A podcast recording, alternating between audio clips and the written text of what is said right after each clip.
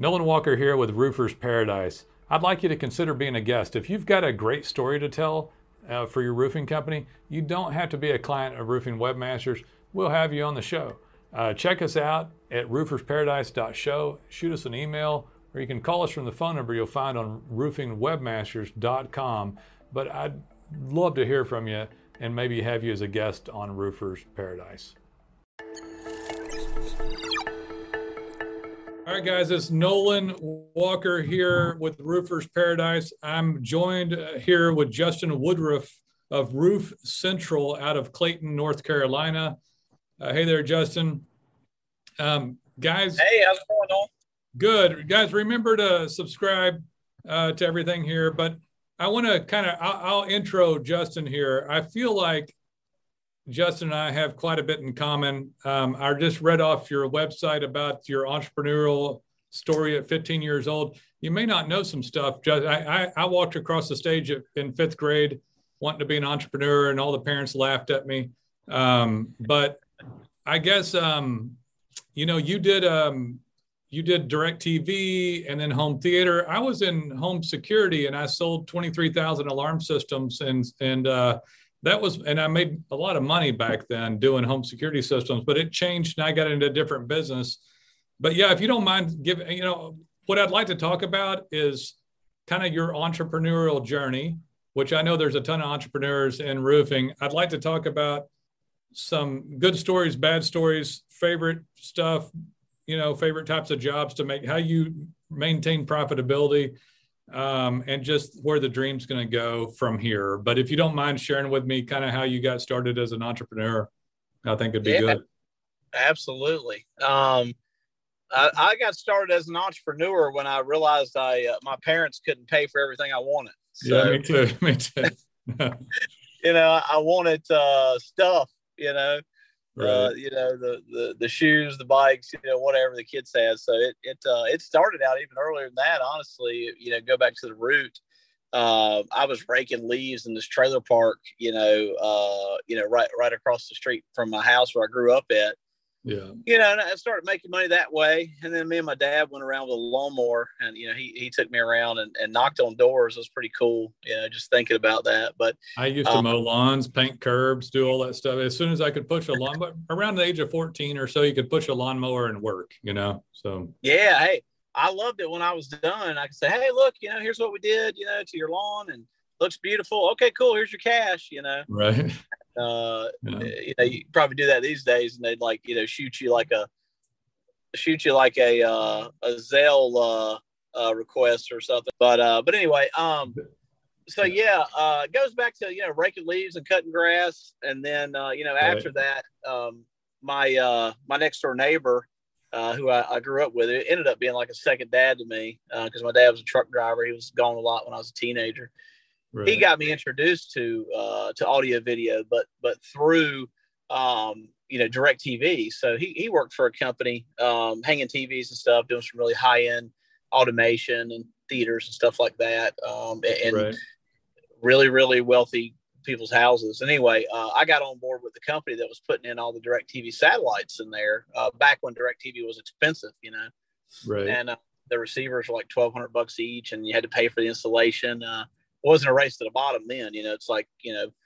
I so think anyway. that stuff like that's important. So you said when you, but you know, I, I re, I would in my uh, upbringing, like I, we were in nicer homes. My parents had business trouble. We got a, but it helps to go even install a satellite in a nice house. And go, wow, I wonder what this guy does. How did how did he get here? Uh, if you don't stick put yourself out there at all, you never even see a nicer home or you don't or it's so distant you don't think you can do it. Like you, you once you go install that and look at it it's like well that guy you know he doesn't seem that special. Why why can't i live in that big nice house? So it i get it helps to do that kind of thing right? Yeah it's funny you say that. I, I, so you know i i grew up like that essentially you know working in these multi-million dollar homes like hockey players and you know, uh, football players and stuff like that, and uh, just right. seeing how they live and you know, wealthy businessmen. And I mean, they had some nice stuff. You know, always had good car collections and stuff. So it was, it was cool to do all that. And then I uh, left uh, the direct TV installation company I was with and got into audio video. uh, hanging right. my own TVs and stuff. And so, you know, hanging TVs, surveillance systems, and uh, you know, and then got in the business world and you know started doing voice over IP and networking and stuff like that. Right. And it's really helped me out a lot and, in growing my businesses now. You know, phone systems and you know web stuff and you know just. I like to tell these stories just for people listening because I I mean I painted curbs. I had some real rough times most us guys that get off in business that are doing something really started real low, right? Like we were pretty low totem pole. I just mowing lawns, painting curbs, raking leaves, installing a dish network TV. I mean, that's just low end stuff, you know, that's all, you know, that's all you really can do, right? At, at that age, but you do what you can do and you start on the journey of it. I don't know, um, you know, roofing. Some people get right into roofing, I guess, just from being a salesperson or something like that. But, um, right. but anyway, yeah, go go ahead. So you got yeah, into. There's, some, you know, some young kids, you know, getting into it now, you know, door knocking and, and whatnot mm-hmm. for residentials. So, um, but yeah, so uh, so did did audio video for a while, and then I just I ended up picking up roofing because uh, my my father-in-law at the time, the ex-father-in-law now, but um, he had mentioned it. Like, there's a lot of money in roofing, you know. And I thought he's like getting up on the roof, and I'm like, right. man, I'm not doing that, right. you know. Way, and then uh, of my, my AV clients uh, owned a flooring store, and he he told me the same thing about roofing. He owns a flooring store, and so um, you know, he and I had, had partnered up for for a little bit, and that's that's how I was introduced to it. Um, and, and you know, it just sort of spilled over from there. I started a pretty, you know, large company and, you know, uh, ended up getting out of that company and then starting, you know, Roof Central. So, so are but, you the sole owner of Roof Central? Is it just you? It's myself and Michael Miller. Okay. Yeah. you got a, um, got one partner in it. So how long have you had Roof Central for? Has it been several years now or? So Roof Central this year will be its second year. Mm. Okay. Yeah. Well, man, things are kind of same. Are you happy with um, everything thus far, as far as growth and projections and all that kind of stuff? Yeah, yeah, I really am actually. Um, you know, Michael does a killer job uh, on the residential side and running our teams over there, and I'm more focused on the commercial end. In fact, I'm actually leaving the Charlotte, North Carolina area now, hopping off of a a large uh, commercial roof. So what type of what type of material are you looking at on the roof? What what I, I, that was one of my questions. So what type of material are you uh, working with on commercial, or will you? Do, yeah, we do coatings only. So. Hmm. You know, I mean, of course, we'll do commercial shingles or you know metal, you know, like a pitch roof, but uh, right. we do coating, you know, and roof restoration. Okay. So this particular roof we just got off of was a ballasted EPDM. And I think, you know, probably the solution there is we'll probably slide the rock to the side, clean it, spray some polyurea, and then, you know, slide the rock back. So, okay. All right. So you're, you're actually going to suck the, the ballast off, then put it back on after you're done.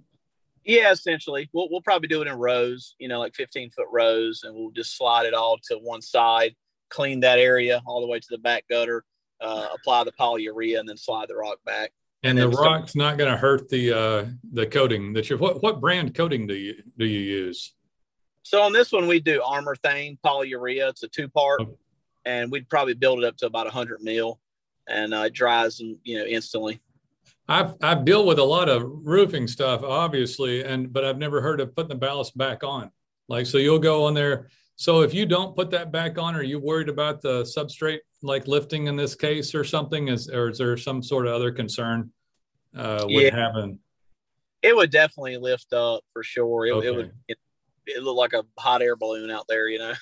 Were they originally looking to replace everything, and you came in because to save money? Is that what's happening here, or what? Um, were they already looking at a coating? Uh, they originally came to us because they wanted a TPO layover estimate, and we don't do TPO, mm-hmm. so uh, we just you know informed them of, of our solution, and they thought it was great. So well, I'm sure they've already got. Yeah, that's the beauty of coatings. They probably already know how much it was going to cost them, and they they were dreading it. And they're asking layover. They don't want to remove the substrate. They're trying to save money already, right? Yeah. By, uh, by this. Well, the, good, the good news is it's 100 percent tax deductible the first year, so that's true. You know, it's tax. Yeah, once. no, You're selling me on it, man. I know. So so yeah, the the uh but yeah, the the it's a repair, right? It's not a it's not an amortized d- deduction. You just get to take the whole thing. We're restoring the roof, not removing it and putting on a new one. So that is hard to pass up as a business owner, even if you're like, well, I know this other roof would last me maybe 20 years. I'm going to have to recoat this thing in like 10 or or mm-hmm. whenever. But man, when you're sitting there faced, especially if they're a profitable company, and they're going to get even a loss carry forward, even if they already got all their deductions for this year, they can carry that thing forward, right? Yeah, that's right. So you know, we that was the one thing actually uh, that really got us on this roof, and mm-hmm. you know, had a lot of communication communication with this company, and they seem to be liking what we're saying, and that that tax code, you know, and that write off was was huge for them. So, Are, when you do a roof coating, and I've asked people this before, but are you running about a third material, a third labor, and a third profit on these jobs, or how do you how do you calculate that? Um, yeah, you talking about in terms of profitability. Profitability. Are you at about a third on these deals? so, so what we'll do is uh, I'm a little bit different uh, from any other uh, company you may talk to. A lot of guys get caught up in like the per square price and whatnot, but we'll yeah. we'll go out and look at what the best solution is, and we will figure determine exactly what our cost is, and then we'll put our margin on top of that, not our markup, to understand exactly where we need to be. And right. you know, on a roof like this, uh, would probably be somewhere in like the, you know, probably you know, probably forty percent margin area, and you know, right. probably, you know, gross margin. So it's not bad. It's nice, and it still looks like a great deal to them. Um, so do you? I mean, I, I like personally. I like a lot of different type of roofing concepts. I understand a guy if he's residential only. I understand a commercial only but I do think I like a roofing company now that I've done this for over a decade that does both because it's just it's difficult to um, keep going with both of them all year long or to not have ups and downs and you don't want to lose the hailstorm that comes through or the storm damage that comes through from the from the residential side because you can get a retirement off of that alone oh, yeah. i think and then you have a feast or famine going with some of the uh, commercial deals but i do talk to a lot of the, especially the coatings guys you probably know a bunch of those Conklin guys, they're they're hardcore commercial only. They don't they won't do they only do what Conklin sells. You know, that's it. Um, but I don't know if you're familiar with that group of guys. So you're in North Carolina, so there's not a lot of Conklin guys in North Carolina. I don't think are there. Who, who do you run up against for coatings? Do you have less competition for it? Um, you know what, uh, Nolan, I don't pay any attention to the competition, um, honestly. Uh, so I, I, have no clue who we go up against. I don't ask who we're going up against or it, what company it is or anything. So, and you know, I'm I'm uh, you know off social media now, so I, I don't know. I don't really monitor. sort of. I had, I had to we, get off. I tell you what, I'm not on. I still I still get on every once in a while, but social media gets me so anxiety stricken. I got to just stay on the money, stay on what I'm doing I get off in the weeds in social media and you think the world's coming to an end and you stop running, you know, it's like, I yeah, there's, it's, it's funny in the, in, in the roofing industry right now, what's going on, you know, like everybody wants to be an influencer and everybody wants to get the most likes and all that. Look, I want to put roofs on, you mm-hmm. know, we're the best at what we do. We enjoy it. We're really good at it. We understand the systems and we're confident, you know, in, in commercial and residential and we're divisional you know my uh you know residential guys aren't out you know trying to you know pitch you know commercial. And right. you know they want to get into that we'd like for them to make a transition. Um, a friend of mine said the other day who owns two companies one's a pest control and one's a lawn care service i asked him if he ever thought about getting into another service industry and he said no that's just too much in order for me to to be the best. I wouldn't be i wouldn't be the best if i if i got into another one. It's tough because yeah so much and uh, i'm not interested in being a jack of all trades and master of none you know i want to i want to dominate you know. One thing that i'll say that i'll give you some credibility on you've got a good brand. I'm i'm always big on that. I don't take this as a platform to talk about our you know marketing and all that but I, I do want to point out that roof central is a great brand. You've got a great logo great website of course and I would assume that you have a higher closing ratio. I don't think that I don't think that most guys understand that aspect of it. So you can't just go bid this roof like you like you're doing and be a great salesperson and not back up the rest of it, which is yeah. the comfort to the client of a branded company and that someone's coming with a package more than the sales routine that they received. And so, do, do you feel like you have a pretty high closing rate? I would assume you do. We do. Um, you know, the commercial side is a little bit different, but you know, the residential, uh, yeah, absolutely. And you know, it doesn't matter, you know, what you say you are. Honestly, these days, it's what Google says you are and who you are. That's what and I'm getting so, at you know, you know, so if they get a knock at their door and they really like you, you know, but they're they're sort of you know concerned. Oh, that's a door knocker, and then they look you up and they see you everywhere, and you got a nice brand and a nice website and great reviews and some some good backing there, you right. know, and location helps obviously too. You know, absolutely, they'll it just affirms their decision. You know. Yeah, I mean, if you get online, and I, I won't go into this too much, but if you get online and you're branded and you show up, you get leads anyway. But if you're not branded with reviews and a reputation, which is what causes, you know, optimization. But if you you get twofold, so you're going to lose both of them if you don't have it. You go out and knock doors, they don't know who you are, and your conversion rate's going to be really low. If you go out and knock doors and you're branded online, your conversion rate's high. Plus, you get the other leads off of internet shopping traffic because you're optimized. So it's a twofold thing. You need you need to be branded, but once you're branded, you also get a side benefit of leads but if you're knocking doors from a hailstorm or something and you don't have a great brand, you're in trouble.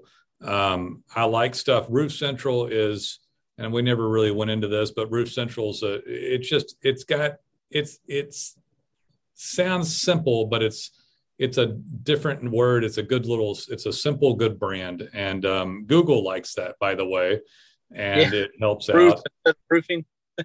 yeah, they like it. They like that. Um, so I guess uh, you know we were talking once, and I'm pretty sure it was you, Justin, who had recommended a book called "Who Not How." Was that mm-hmm. you? Yeah. yeah. Yeah. I forget who wrote the book. I did buy it, by the way, and kind of went over it a little bit. Um, Dan Sullivan. Who is it? Dan Sullivan. Dan Sullivan. Who? Who? Not how? I know. I, I just listened to a podcast on um, I think I was on Tony Robbins, and there was a guy that said that was that was tackling when, like the most productive time for different tasks. Um, I can't remember the guy's name, but it was uh, every, you know. But it is interesting. So, do you do um, coaching or mentoring or mastermind stuff, or do you, are you involved in any of that stuff for this, or you just seek out knowledge on your own?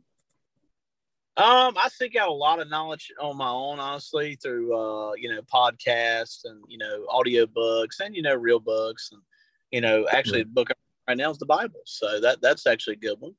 Teach you some yeah. good here, life lessons. But yeah, I, the Bible may be the only non, uh, you know, the only history that hasn't been manipulated for a specific narrative is my, you know what I mean? It's like some yeah. original history. But um, yeah, so I, I absorb as much as I can and then I go when I do.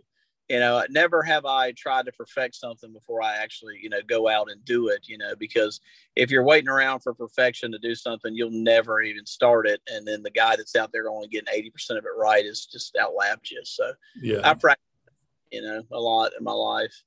So what materials do you like using the most? Do you have any favorite materials or I want to ask you a couple of questions too about good stories or bad stories, but if you're on a residential roof, is it shingle almost exclusively? Are you selling anything else, fabricating metal or doing anything, anything different? Or you just, and, and what type of shingle do you like to sell? Uh, we like to sell Atlas. So Atlas Pinnacle Pristine, primarily that's the shingle we stick to. Mm-hmm. Um, and that shingle is, uh, it's it's easy to install. It's much larger, but I think what really sells itself is the uh, you know 3M Scotchgard in it. Right. And Atlas always had our back. I've dealt with them in a previous company, and you know now over at Roof Central, and, and they really work with you if there's any problems. They help you out. You know they got great incentives. You know. Uh, being a roofer, but they also have a great product, and I've watched it work. Um, you know, like I worked a hailstorm in 2017.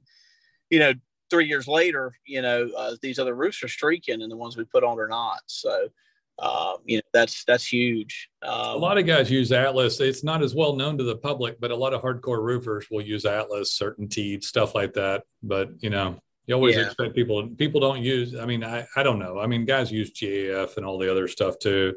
Well, um, here's the thing: it's six one way, half dozen the other, right? I mean, it's it's yeah. like you know, being a car dealer. I mean, what what car do you sell? You know, I mean, you know, Toyota, Lexus, Honda, they're, they're still very good cars. You know, right. they've all calls. It's just, hey, what do you, what do you enjoy selling? You know, what mm-hmm. what do you what do you believe in? You know, I think that's really important. You know, it's what, what you believe in and what you stand behind. It is your roof system, basically. Most guys that are successful that stay in the business will have pride in their work and a roof system and their material.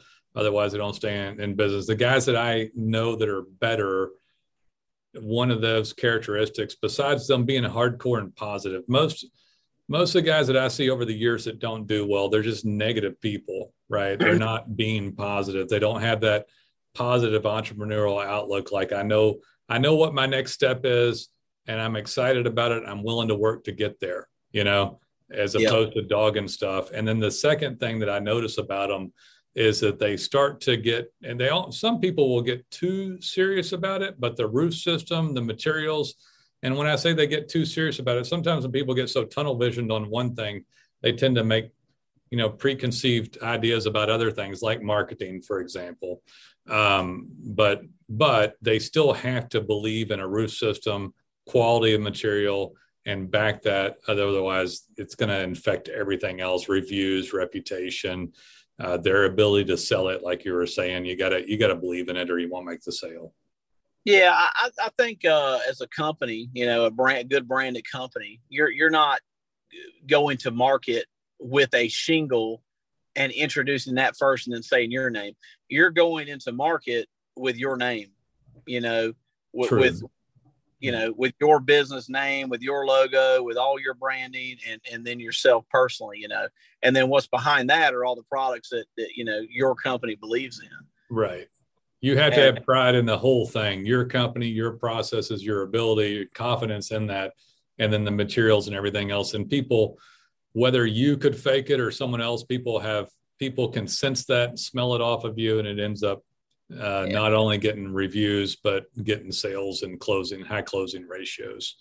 Um, yeah, and you know, and I got to pay attention to what you sell. You know, yeah. I mean, there's shingle brands out there that haven't had a good name, and you know, you, you want to watch what you sell because you could lose a job before you even know you had it, you know. Right. Uh, and so I think you should definitely research the products before you get into it. But I'll tell you right now, you know, Nolan, there's a lot of change going on everywhere and in the roofing industry as well. So, you know, Lord only knows what's coming down the line. And, uh, you know, a lot of tried and true guys, you know, like, oh, I'm GAF through and through, man, you know, like, right. you know, they out, you know, if innovation's not involved, they may miss out. So I like to stay on top of you know what's new, what's creative, you know, based on the job that we're doing and the solution it requires. You know? yeah, I talked to a guy the other day on a podcast from Roof Rejuve. Was you spray on to to extend the life of the roof, you know, of a shingle roof. Love that uh, stuff. They claim it works. You know, I, I from a from a money standpoint, it seems fantastic because they increase their. They he claimed that they'll take like a hundred roofs and said and then bid them without it or bid them with it claims that have an 18% increase on conversion on a shingle and the 18% increase is only on the product meaning they didn't lose any of their replacement shingles but they gained the rejuvenation in addition to on a bump. And they had it at like a 60% profit margin.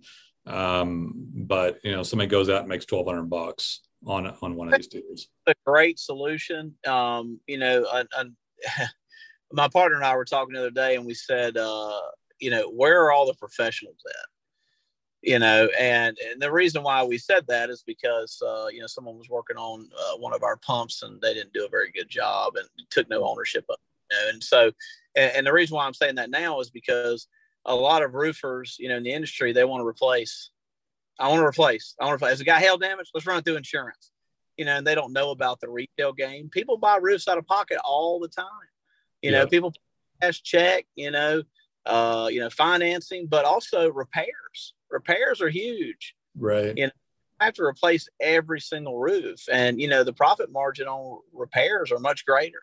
So you know, you take like the one you were talking about, the the roof, uh, roof renewer, uh, Rejuve, roof Rejuve. Yeah, I'm not necessarily yeah. selling it. I didn't get paid to talk about it. I just find it interesting, and a guy that does coatings is going to be a little bit more open to listening to it. That that was part of it too. Is like open to change, open to listen. You know, you can't you can't tell me that that roof needs to be replaced because it's got streaks on it, right. you know, or it's dirty. Yeah, I, I, I don't right. believe it.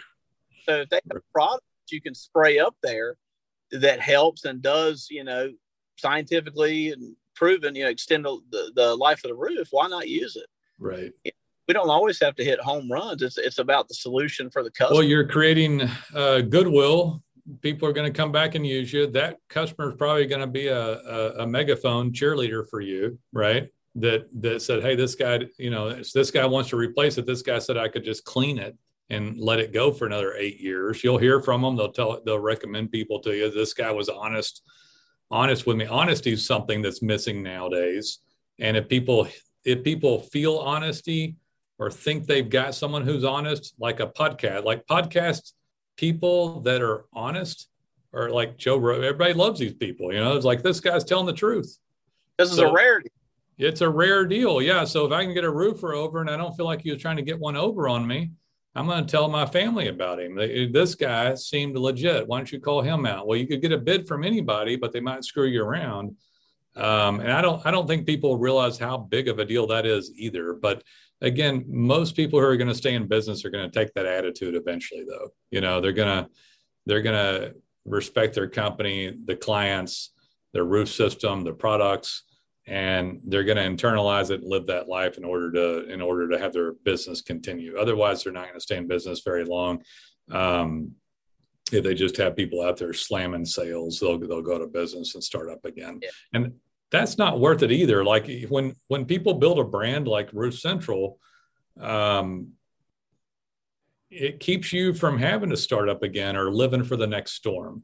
You know, you're you if you have a brand, you're going to sell when there is no storm. Those cash roof buyers, repairs, and replacements are going to come through, even if you don't have a storm year. And and I don't know how old you are, Justin, but you, you don't want to run storms at some point in your life. You know, you want to run 30, a brand yeah i'm I, am not a hustler anymore i'm like a you know a strategist you know like i want to mm-hmm. strategize and you know and uh and, and, and hustling isn't a long-term game and not not normally a profitable deal. Even the hustling guy can't slow down enough to even invest his money once he makes it. So he's gonna probably depart from his from his profits from a storm if he's hustling hardcore you know?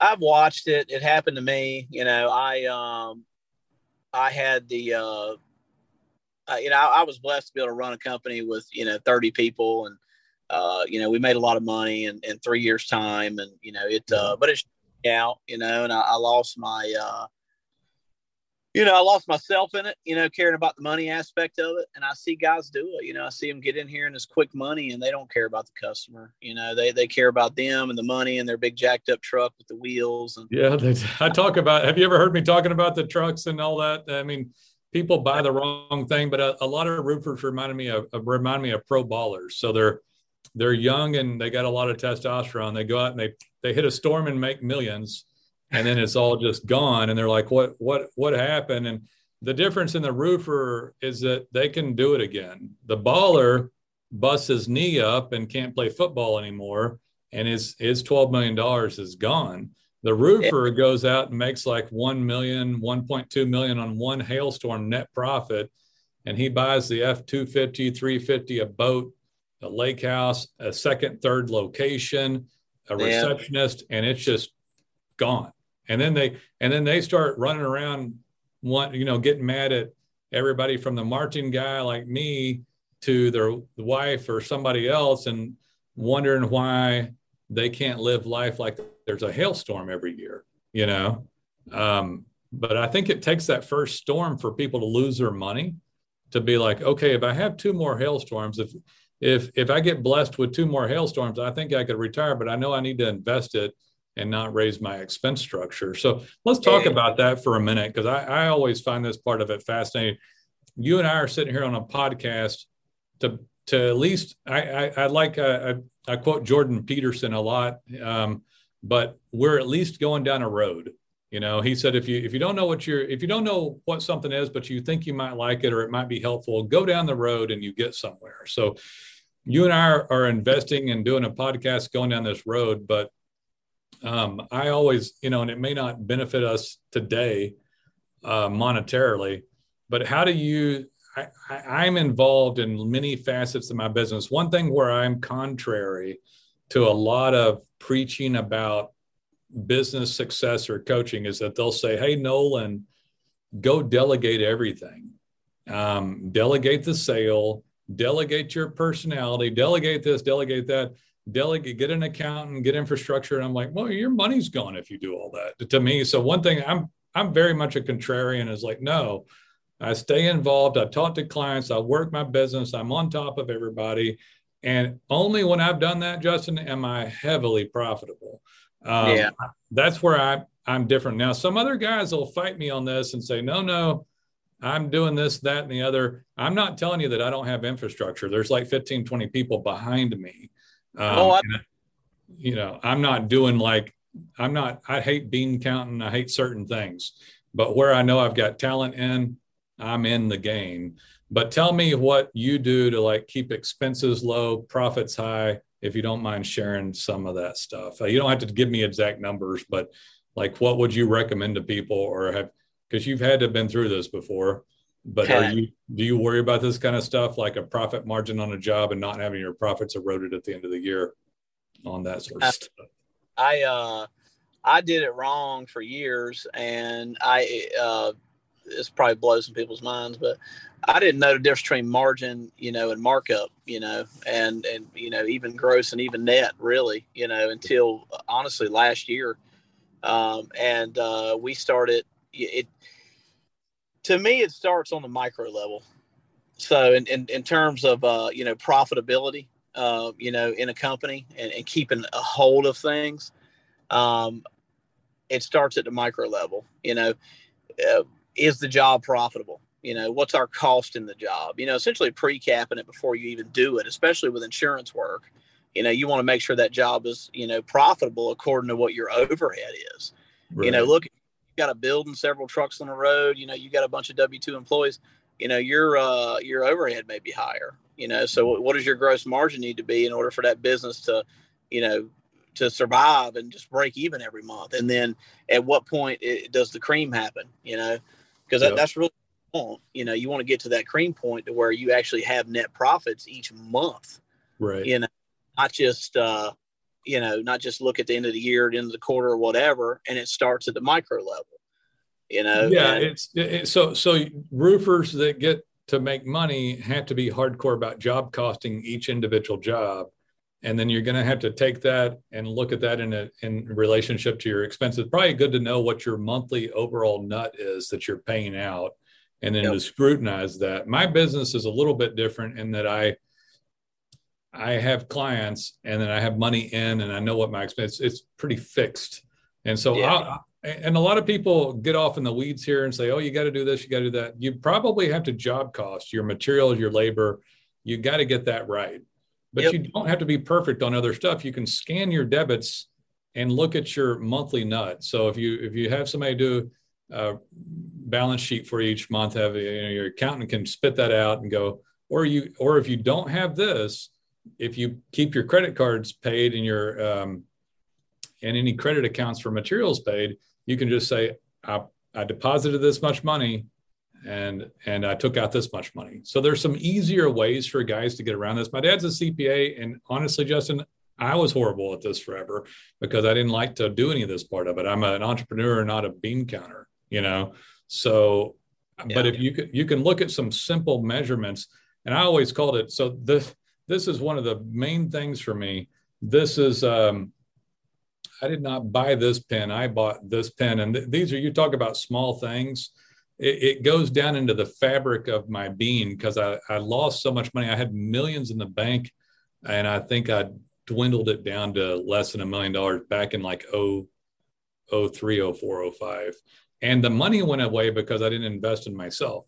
Right. Yeah. So this is a fancy pen this is the cheapest big pen you can buy. These used to have a these used to be white with black lettering on it, and then a black cap, and um, and then they moved them to this little thing that moved here. I remember one time, and I was booming in business, and I let uh, an office personnel do the office shopping. They would go into Office Depot back then, and uh, she would buy way more expensive pens than this. Fancy, what I call fancy pens. Also, yeah. look at things like uh, how thick is a milliliter? How thick is it? If, if, I get paper to this day and it's thick, I, I kind of look at it and I'm like, who the hell bought the thick paper? You know? um, but so those things, and the reason I look at that stuff, I remember throwing away stackable trays uh, back in the day before computers, people just buy stacking trays. If they didn't know what to do with something, they just throw it in a tray. I had yeah. a room full of hundreds of trays one time that we threw in a dumpster, filled a dumpster up. Those fancy pens, I spent about $200 a month on them back in 05. And so, yeah, those little things matter. And then, um, well, and, and so it's it's very uh yeah so as you grow you have to compartmentalize everything you know? So not only do you have to uh you know understand at the micro level exactly what you're making on that job before you even build it how really? fast can you get it done? Because if you have net 30s at you know these different uh, suppliers the the if you can beat net 30 you you've you've invested nothing into it you know other than your labor right. you know goal is, you know, to start at that micro level and understand each one of your sort of compartments in the business. You know, you got the sale, you know, you got the, you know, the the bookkeeping and you know, you got the, you know, production, operations, you know, all that. Right. And they each have very compartmentalized, you know, in order for you to grow. And each, you know, department or compartment, you know, will will work together you know for the greater good to be able to move jobs you know through that pipeline successfully not only profitable, profitable, but also you know successfully, and you know to where all the way to the end of it, you got a, a great customer, and right. then they turn and, and they leave reviews for your brand. So each all of this stuff ties into each other, you know, and unfortunately, you know, you, you may get into business because let's say you really like roofing. You know, some of the old school guys, they just love swinging hammer and, you know, doing repairs. They had a passion for it. But, you know, as you start to grow, you got to understand sales psychology you got to understand bookkeeping. Well, now you got your taxes to do. You got to talk to an accountant. You got to be, you know, be a little bit involved with that.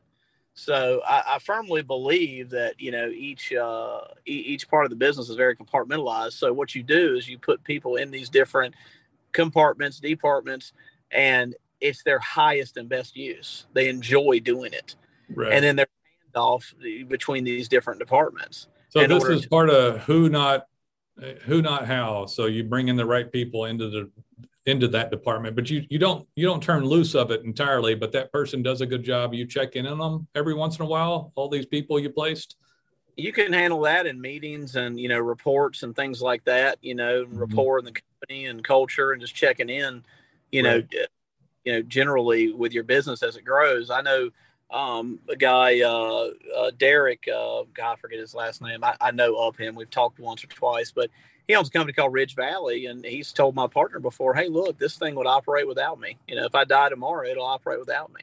It'd be great if you could actually get to that point. I, my personal feeling on that is that it, it might operate without you for a little while, but you're going to have to get in there. Somebody, his presence is still there. You've still got to have a hand on it and be the wall that backs it up everything ultimately there, is on the owner. There's a there's a book out there called Leadership U, and it talks about the stages uh, of of yourself as you you know sort of run a business. You know, going from entrepreneur to inf- influencer to visionary. Right. And I believe that stage really is truly a you know a motivator and a visionary of a company. Agreed. Yeah. Uh, you know, you're you're not spending your time really going around and making sure people are doing things right and you know reprimanding mm-hmm. whatever uh, you're going around just checking on them. You know, right. you're you're seeing how their day was. How are they doing in their position? What do right. they think? You know, you're motivating and you see a vision for the company eventually when you get to that point. But you have to go through all these stages, you know, because uh, initially you're you're sort of like uh, uh, you know ADD bipolar in a way. You're the, you are the student. You're not the master. Yeah you, you have to become the student, be the student before you can be the master. I mean, you, it's it's it's impossible to manage somebody if you don't go through and learn everything, right? So, if you run a successful business with multiple employees, multiple divisions, and all that, your highest and best use will change over the years. It does. You may started out on the roof nailing shingles, but you're not doing that today. Correct. You know, you get into it every now and then and enjoy it or something, but you have basically been in everybody's position before so that's why you're visionary. You're able to lead all those different, you know, uh, areas of your business. That's very well said. Very well said.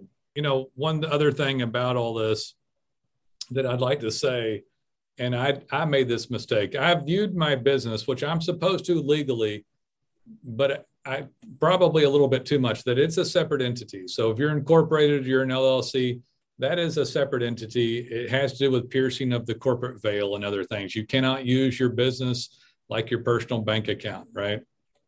Because it'll pierce the corporate veil. But I would take an income from the business. So I would pay myself. So I think this is one thing that I messed up so badly uh, for so many years. Back when I had tons of money, I viewed that money through that business and took out income. I did finally do a distribution of that money, but I didn't invest it. So the money that came comes through the corporation that flows through is a flow through, pass through income or income. It's essentially income and it gets taxed horribly, right? You have some some sort of stuff with S corps and some other things, or maybe like a write off, like a roof on your commercial building or something. But you're going to get taxed pretty hard when it flows through to your person, right? And yeah. it's not a passive income. It's not real estate income. It's not uh, capital gains. It's it's just a hardcore taxed, and there's no other money coming from it. It's sitting there in the bank or somewhere. So I I when someone gets money, they need to have a plan to invest it. Right? There's got you're going to buy real estate, rental homes, do forced equity on uh, apartment units, whatever it is. They've got to do something, but I didn't do anything. And so I view it a little bit differently now. Then the difference is I don't just look at the money of the entity of the business to expand it. A lot of that money is mine as the business owner, and it needs to be invested so that I get a different type of money generated that's not all income because the income is difficult to generate long, long term. Regardless of how well you're going to run your business, someday you're going to need passive income, capital gains taxed income, you know, different types of income that are working for you and I always talk about Robert Kiyosaki, the definition of that getting out of the rat race, right? So that my passive income that's coming in, if you, I don't really call stuff passive. You got to work at every bit of income you have. You can't just let money sit very easily, yeah. right? But, um, but that money is easier. What's that? Residual income. Yeah, that money's different. And then, and then it's higher than your uh, cost of living, right? What, what yeah. your nut that it takes up. But that was a huge point for me. And I guess it always like to add, ask people like, do you have a plan for stuff? Like, are you into real estate or rentals or anything? Do you do that kind of stuff as well? Are you planning on it? I um so I, I lost everything two years ago. Uh, divorce, lost a, a large business. Um, you know, really had no energy to fight it. So um, you know, I, I, right now I'm rebuilding, and I, you know, I have some, you know, cryptocurrency. You know, my home is is I have quite a bit of equity in my home now, which right. is one. Uh, you know, but God only knows the market can crash. You know, but yeah. you know, so I, right now I invest in people. That's what I do. I'm rebuilding. I remember how to do it. I remember how to do it all. And uh, right. you know, my to invest in people. And when I do that every single time, the return is great. So right now, I'm just focusing on my return and actually getting the money, and then I'll make that decision. But it's uh, it's very important not to get lost. Uh, you know, as you're you know going through your your roofing journey, because I, I I would venture to guess most of the people that that would be looking at this podcast are guys that are you know trying to you know make something of themselves in this industry and they're looking for ideas and they're just you know young minds and, and whatnot i'm still that way myself still learning but i learn from my mistakes and you know one thing i could say is don't don't get sidetracked wait till you have the money until you can do something with it you know and and ask a good accountant get a good bookkeeper you know and uh, and then start making those investments. I um, unfortunately again I, I, lost everything two years ago. I'm rebuilding. Very happy about that actually, but I uh, I am not to a point right now where I can invest. I appreciate you sharing. I um I guess back when I had the home security company, I had expanded so much, lost a ton of money, not on just expansion and expenses. It wasn't anything crazy. You know, always always used to think of, you know, people I had so much money coming in, you would have thought I was snorting cocaine and buying Ferraris. It wasn't even close. You know, I w- I wasn't spending a dime. I mean, I was just like uh, too large of an office, salespeople answering the phone, you know, like stuff just deraveling. We had this weird thing happen after 9 11 where people bought home security and then it went off a cliff. People stopped buying as much. So a lot of more people bought. And then four or five years later, they stopped the extra buying. And we were expanded with expenses and it's problematic, you know. Um, so I lost a ton of it, shut a business down. I went in through a couple. Of, I bought like a, a, a very expensive Lubentune place. I had a Kwik Kar. I don't know if they have those there in that part of the uh, country, but uh, we had a I had a Kwik Kar Lubentune, and we did. I hated it. I hated that business so much. I started up the digital marketing agency, but it if anybody changes that oil, uh, pl- pulls that oil plug, they're almost always an ex-con. Almost always. And I, I was like, hey, I've dealt I've dealt with alarm installers. I can deal with mechanics, and no, those people aren't the same. You know, and it wasn't. I'm not saying they're all bad, yeah. but enough of them were bad that it made my life hell. I didn't want to manage them, and so I was like, oh, I deal with these people. But that business made money, and I sold it, and I went into this was years ago, and I went into digital marketing and did other stuff. So everybody's got their story from painting curves, mowing lawns, raking leaves and then going through ups and downs. And it takes this life of experience to finally pull it together and then things start to happen quickly. Normally when you're when you're on the money and you begin to invest, it's boom, boom, boom. And people always look in there like, hey Justin, how'd you do that? You make it look so easy. It's so easy for you. I wish I wish I had it easy like Justin. I wish I had it easy like Nolan, but it wasn't it yeah. wasn't like that. I I didn't ever have like eureka moments like Nolan, how'd you get to do this or how'd you get to do that? It's like, man, it was just like one excruciating step after another. Sometimes I wish I had looked back and go,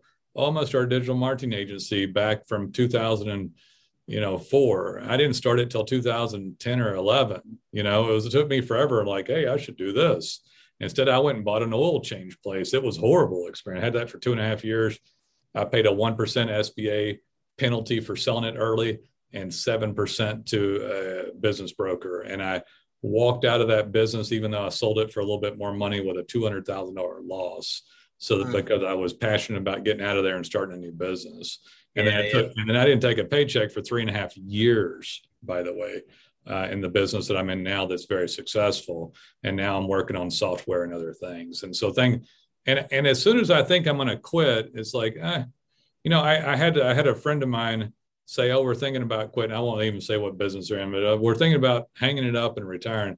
They're like 32 or three, and I'm like, "Yeah, you're going to retire, huh?" And I was like, and I was like, "Hey, if you don't mind, how much money you got?" You know, and they're like, he shared with me a little bit of stuff. I was like, "Man, you're not even close." I said, "You you need like triple quadruple what you think you need. You need other stuff set up. You're not even close. Um, and they didn't get rid of. They had this money train going, but um, every time I see somebody that thinks they're ready to retire, unless they're really old uh, or really set themselves up, which is very few people, um, they are back in the business that they were once in, trying to get back into it. Like almost so they sell their business. They think they're done. No, you don't have 25 uh, homeowner units being you don't have at $15,000 a month coming in from everything. You don't have some extra money in stocks. You don't have uh, a lifestyle that you can live off of $7,000 a month and be happy. You know, you just don't have any of that stuff or any way to even ride inflation. Like you have to have stocks or real estate to buffer inflation, you know, as you go. You can't go live off a reverse mortgage. You know? Yeah, I um yeah, it, it's hard to even build a business and sell it honestly um, yeah. in my opinion especially a roofing business unless you actually have something you know physical location trucks on the road a great brand that just ain't going nowhere that people remember for years and years and you know I, have I've talked to guys before and like yeah i might i think about just selling this well what's there to sell yeah. you know i remember uh, back in the day you know when i owned ready roofing like I had guys that you know had, had, approached me like, hey, you know, if you're wanting to get into the Charlotte market or this market or whatever, why don't you just just buy my brand? And you know, and I, I, would tell them like, well, there's really no need for me to do that because I can come in there and set up my brand for way less, and, and just start you know yeah. getting after it right away. And so, you know, in order to have a dream where you're going to sell a business, you better start at the micro level. I'm going to tell you that. You better know where every transaction goes, what your marketing is, what the return is on it. Because anybody that buys a company, they're smart, you know, and they look at those things. And I'm going to tell you what, you better not lie. You better have your books together and you better do it right as soon as you can, as close to the beginning as you can. Because if yeah. not, there's um I, I I've sold business. I've had an SBA loan and I've sold a business, that Kwik Kar that I had. Okay. So if if SBA or a bank's going to give money, what Justin's talking about is a hard asset like real estate. They can wrap a loan around the hard asset and bump a little bit extra to what they call blue sky. Blue sky is just money up in the air. Money's just coming in, but nothing supports it. Money's just flying in based upon Justin's great ability to manage a business. But if he w- if he didn't have a process, a procedure, anything, the bank wouldn't loan anything for this, and then it'd be scary for anything anybody to buy it, right? So you have you have a system set up with enough that somebody's like, "Gosh, this thing's been going for eight years, ten years. This guy's done ten thousand roofs, five thousand roofs. He's got repeat business. He's got a dominant website and optimization and." he's got these five people who not how people in place and yeah i'll pay him a three multiple for it and one thing that sucks about all this three four maybe but he'd be lucky to get a three multiple for that because at some point in time somebody's just going to say i'm going to go sell it but at some point in time you might want to take the three multiple and the other part about this that i've heard before which i truly believe in because when i went to sell my business is sell run your business like you're going to sell it even if you never sell it, because then it's profitable and ready to go and it makes money. If you don't run your business like you're going to sell it, you're not scrutinizing it hard enough from the eyes of an investor, and you may never sell it, but at least if you run your business like you're going to sell it, you're profitable. Nobody wants to buy a non-profitable business with no procedures, right? So, There's a lot of guys out there that have no clue what they make. They yeah. don't even they don't even know if they are profitable. And yeah, so yeah, you, you got to have all that stuff in place. And you know, just like, you know, your SOP, standard operating procedure. Right. Believe it or not, we have all the processes in place. We don't have an SOP right now. I don't I don't have it all lined up, you know, lined up and written, you know, all out in SOP. That's something we're working on. And you yeah. know what? It changes. You it know does. what when you start offering, you know, uh, you know, roof washes and stuff. You know, you got to add something different in there. How are you selling it? How's it? How you buying it? How's it coming through? You know, like, and so I think your business as you, uh, you know, as you as you go throughout its life, it changes. You know, it, it really and you know the people in it change, and you change, and the economy changes, and the the innovation changes, and you have to tweak and right. um, keep something the same. And and when it works, yeah, and it's what I call you rinse and repeat, rinse and repeat, rinse and repeat. But you know, you, you have to be smart enough to know when you need to tweak that. Right. You know, tweak it based on you know new things in the industry, the market, or you know what's you know trending and, and all that every once in a while you got to shake yourself off and say man it's been five years i haven't changed uh, let me look around make sure i've been resistant and you start bad mouthing a new product or something right and you're like no i probably shouldn't have done that i need to get on board with that product or at least go get trained on it and check it out a little further because yeah. a lot of people are starting to because you'll get left behind at some point you can either become the goat the greatest of all times if you get older and you're experienced and you know everything or you can peter out of business and just be like that guy got old and less and not relevant he's gone now you know soured yeah. uh, negative and gone i i have to constantly come in especially with what i do for a living and say no i'm going to do it i came in the other day i told my wife i said well she said how'd it go i said well doing good doing good i said i guess i'm doing this now and, and i said I, I learned something and she's like you're always on it and i said i am always on it but you always got to stay on it. So, but every time you, I think about 10 years ago, I said, well, one of these days I get to quit learning stuff. I know so much, but the beatings never stop. If you want to yeah. be the best, the new stuff you learn never stops.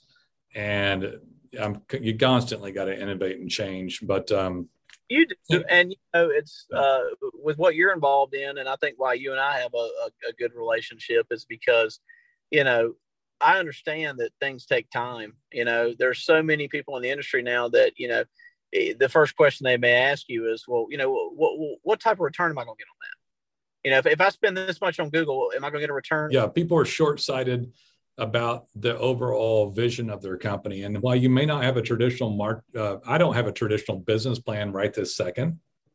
but I know what the vision is for everything that I'm doing. I'm willing to fight for it. You know, most people don't. Most people won't fight for marketing. I I was talking about this the other day, Justin. I think less than two percent of roofers fight for a proper branded business. Less yeah. than two percent. Do you, I don't. I doubt anybody's fighting as hard as you are in your. Do you, is anybody fighting to your extent for a brand? Maybe one or two other guys. I know one other company in your um, market.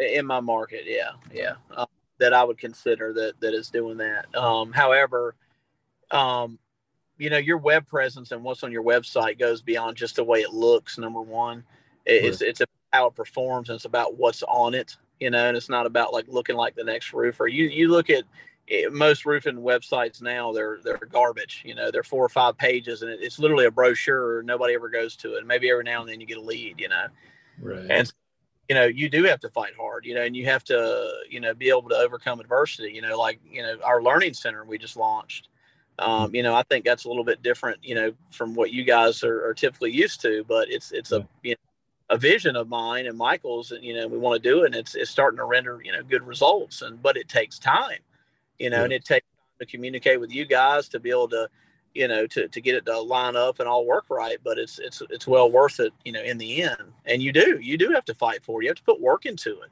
You know, you have to you know, you have to essentially help to to build the ship. You know, the design of it at least. And then once it's sailing, you get somebody to steer it. You know, right. As there's there's so much positive toxicity going out there around right now. You know, where oh, the next book's going to do it, the next podcast is going to do it. Oh, if I listen to this guy, oh, let me try out this guy, what he thinks, and this girl, and this person. Right. It, it all lies within yourself. Period. Point blank. Period. It does. You got to dig deep. You know, figure out what makes you happy, what what you want in your life, and then just go that direction. You know, as hard as you can and get surround yourself with good people. You know, the next podcast ain't going to do it. The next, uh, you know, person who promises you great results on Google is not going to do it. Running an ad's not going to do it.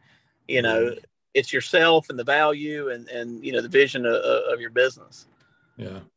And, it works if you if you stay on it. It does. I it, it I will I will admit at 49 years old, I'm I'm successful and I'm very successful and I want more. You know, I'm a capitalist. I want more. I want, I was listening to, uh, oh gosh, who was it? Uh, what's the MMA guy, the Irish guy that beat up everybody? I can't remember his name. Oh, Conor McGregor. Conor McGregor. He was like, he said, I'm the whale. I want it all. I want my fair due. I want my due. I'm going to get it. You know, I'm getting it now. And like, I feel that way. I'm a, I'm a, I'm a business owner. I'm American capitalist. I'm an entrepreneur. I want more. You know, I just want more and I'm willing to fight for it. But I don't like I I always look at it this way too. People sometimes look at me and say, Oh, why do you work still? Or why do you do this or that? And I was like, well, I'm gonna probably work like a at least a 40 hour week, no matter what, doing something.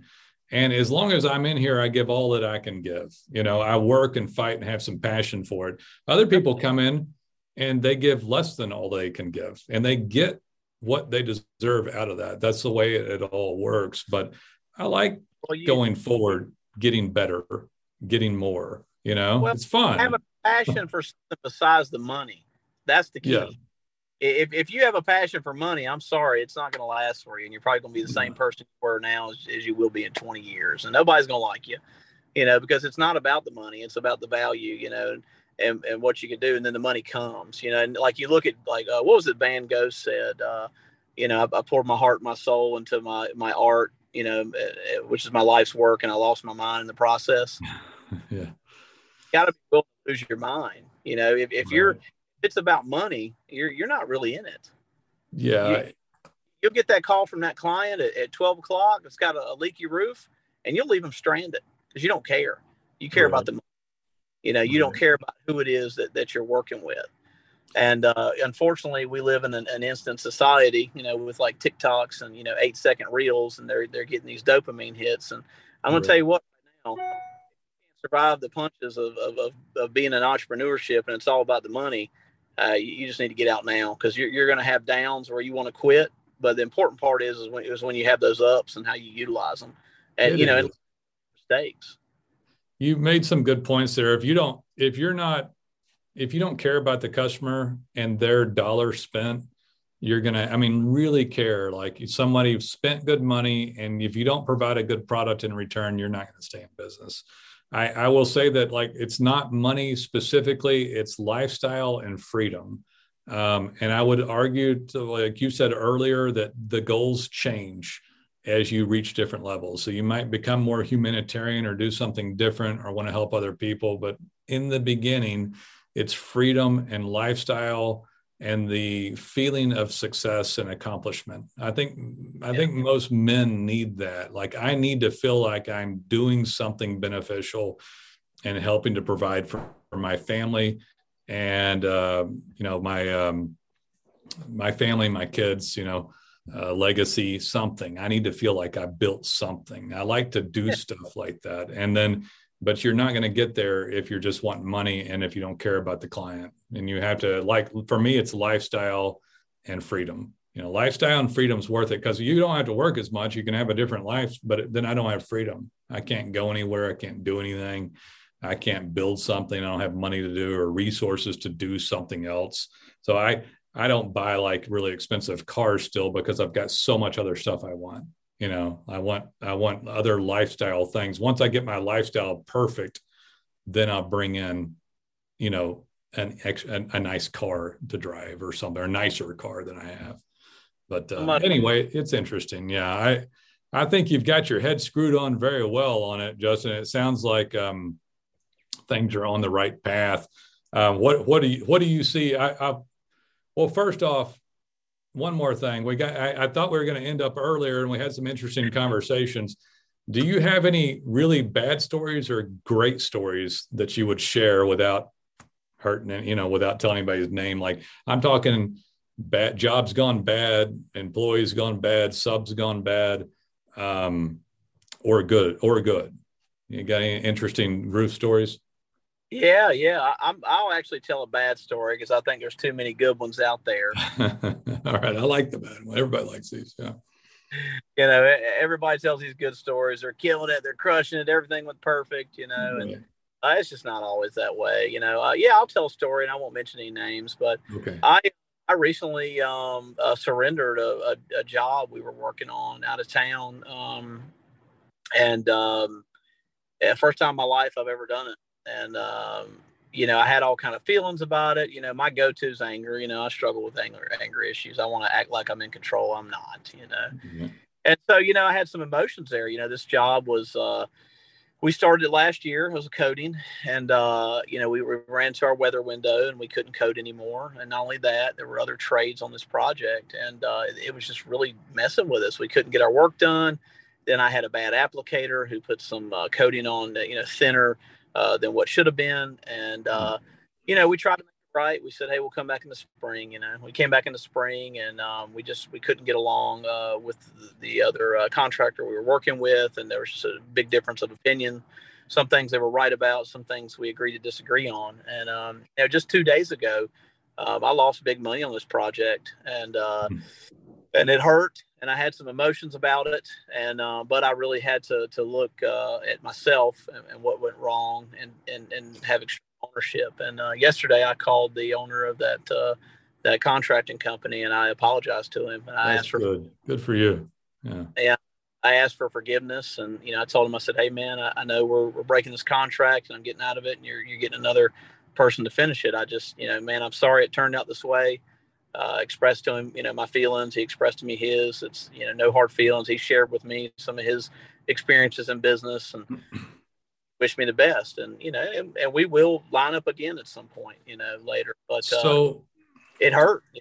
Yeah, that, that's a great story. I appreciate you sharing. So I, I had something similar happen. I won't go into detail on mine, but I, I basically I didn't care about people and their money and you know I was in home security. I was a kid. I was 20, 25 or 27. And I had a moment where this lady cried. I wasn't doing right by her. Um, the job had taken a week. She was recently widowed. She wanted a full perimeter alarm system. And I said, Hey, the, I, I fired the technician that was screwing up the job. And I got over there and got my hands dirty and called in a favor and went over myself and learned how to install that alarm system and, and gave her a bunch of free equipment apologized for my behavior and the way that my company had run. And my business took off like a rocket in years that followed. But it wasn't until that time you apologizing to somebody for doing something wrong. And, and that is one of the most beneficial things, in my opinion, that somebody can do to own an owner. Always, for me, if something goes wrong, they say, "Oh, so and so did it," and I said, "That's my fault."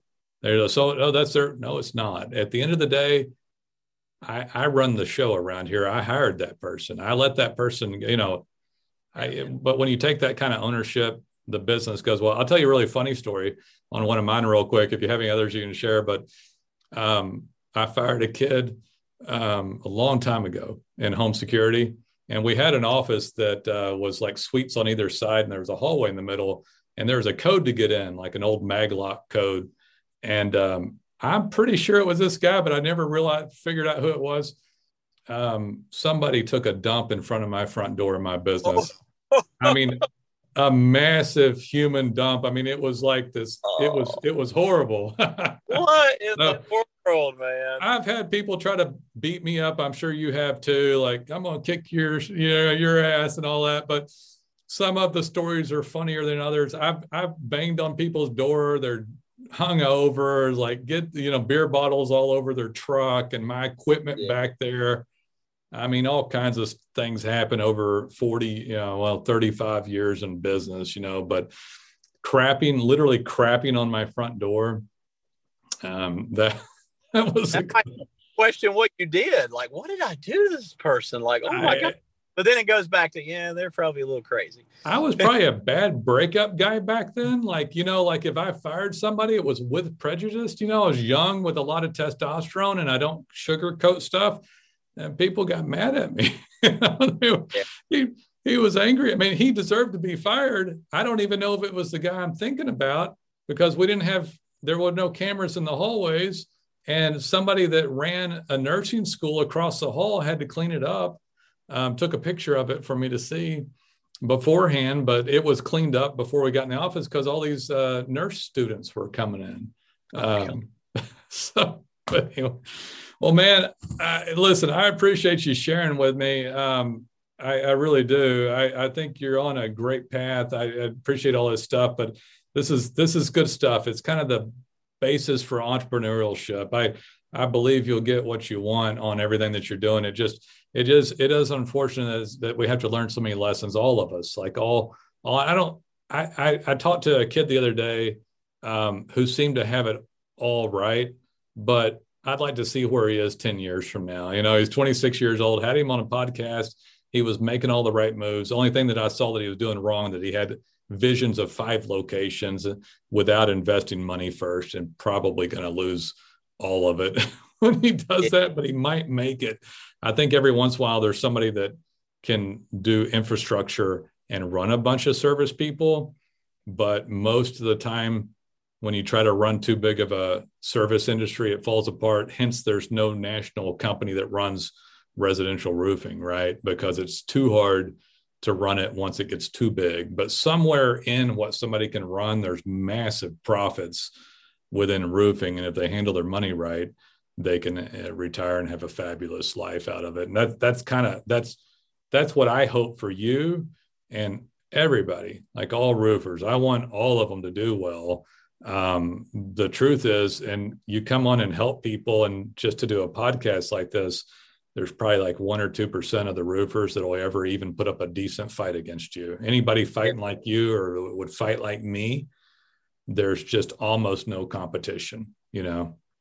I want to say this too. I, I am. Uh, I don't consider myself anything special. I've failed a ton, and I would not be able to do this without everyone involved on my team on the Roof Central side. You know, Michael. You know, uh, you know Michael Miller, Michael Childers. Uh, you know, Ollie, uh, Philip. You know, Nate. I mean, you know, everybody who's involved. That you know, we're vulnerable with each other. We pray with each other. We're very real. You know, I like to think we're, we're unlike any other company that's out there and uh, there, there's no way I could I could do it without those guys and the people in my life, you know, uh, that inspire me, you know, and yeah. uh, there's there's no way everybody can talk a talk and you know be like, oh, well, it all hinges on Justin. it really doesn't. I, I can't make the moves that I make without the backup that I have, and then sometimes they stand in front of me, you know. Yeah. And uh, my girlfriend Mary Lee, you know, is beautiful human being. You know, I just I have days of depression, anxiety. You know, I'm like everybody else. I look, I didn't want to get up this morning. You know, I didn't yeah. sleep very, and I start off with negative thoughts, and so I, I I would end like this on my end. I, I, would really encourage everyone to just be real and and stop caring about what's out there in the world on social and what's trending and you know yeah. being all money and, and and try to break off and do something different. You know. Yeah. And and, and be proud of what you do. You know. And uh, if you're having trouble, get some help. You know, and admit your faults and you know make amends with people in life. It's it's just too short. It is too short. I, I, I like that. I appreciate it. People, I talk a lot about people getting a mentor or a coach or something to get through some of the stuff. I, I used to have a ton of negative self-talk. By the way, Justin, I, I've mainly eradicated that. I think we all have these problems. You know, a lot of us. Um, but it took years and years and years to get good enough to to fix this stuff. But nobody's perfect. You got to keep working on yourself uh, definitely dealing with other human beings where where I don't I don't know where that's going to go someday with AI, but we all obviously need to work with each other, you know. So um, everybody's so interconnected with everything, and and definitely with a roofing business, I think people people get in there and have to have a little bit of a team to help them. You know, there's got to be some good people you're working with. You can't carry it all by yourself. You may be responsible for all of it, but you can't do all of it. You know, so leadership you is a good book and you know it talks about leading through vulnerability and uh, i'd recommend that to anyone who's having i'm going to order know. i ordered your last book that you recommended to me i'll order that book i tell you one thing um, by the way on a different note at 49 years old health is a huge thing to me um, and the my i'm, I'm reading uh, um, dave asprey's book uh, bulletproof and I'm reading Life Force by Tony Robbins. Life Force by Tony Robbins. If you're starting to have some aches and pains and you want to live like a very, very uh, healthy lifestyle, I'm going to the Bio Conference in Beverly Hills in September that Dave Asprey puts on, all about high end health. And so at my age, it's all about staying healthy and continuing to grow. And so, yeah, if, if, I had to tell you to read any of these, it'd probably be um, Oh, and I'm reading uh, Car- the Carnivore Way with uh, Paul Saladino. If you, Paul Saladino, uh, that one is fantastic, absolutely fantastic. I think it's the Carnivore Way or something, but it's Paul Saladino. I think it's his only book. Uh, Salad, S A L A D I N O, Paul Saladino. Uh, you can order it on uh, Amazon, but um, that one's huge. I'll order Leadership You uh, as well, and I appreciate it. But guys, yeah, um, yeah, this was Justin Woodruff, Roof Central out of Clayton, North Carolina. Justin, I, I appreciate you uh, so much. I really do. Thanks for opening up. I love it when guys open up a little bit and are a little bit more vulnerable. I tend to do that myself, but most people put on a mask and the podcast isn't as interesting when they do that. so real life, and I'm happy to be here. Yeah. So. All right, man. I'll talk to you later. Call me anytime, and uh, we'll see you. Thanks, All right, thanks no, for coming on. All Have right. a good one. Bye bye.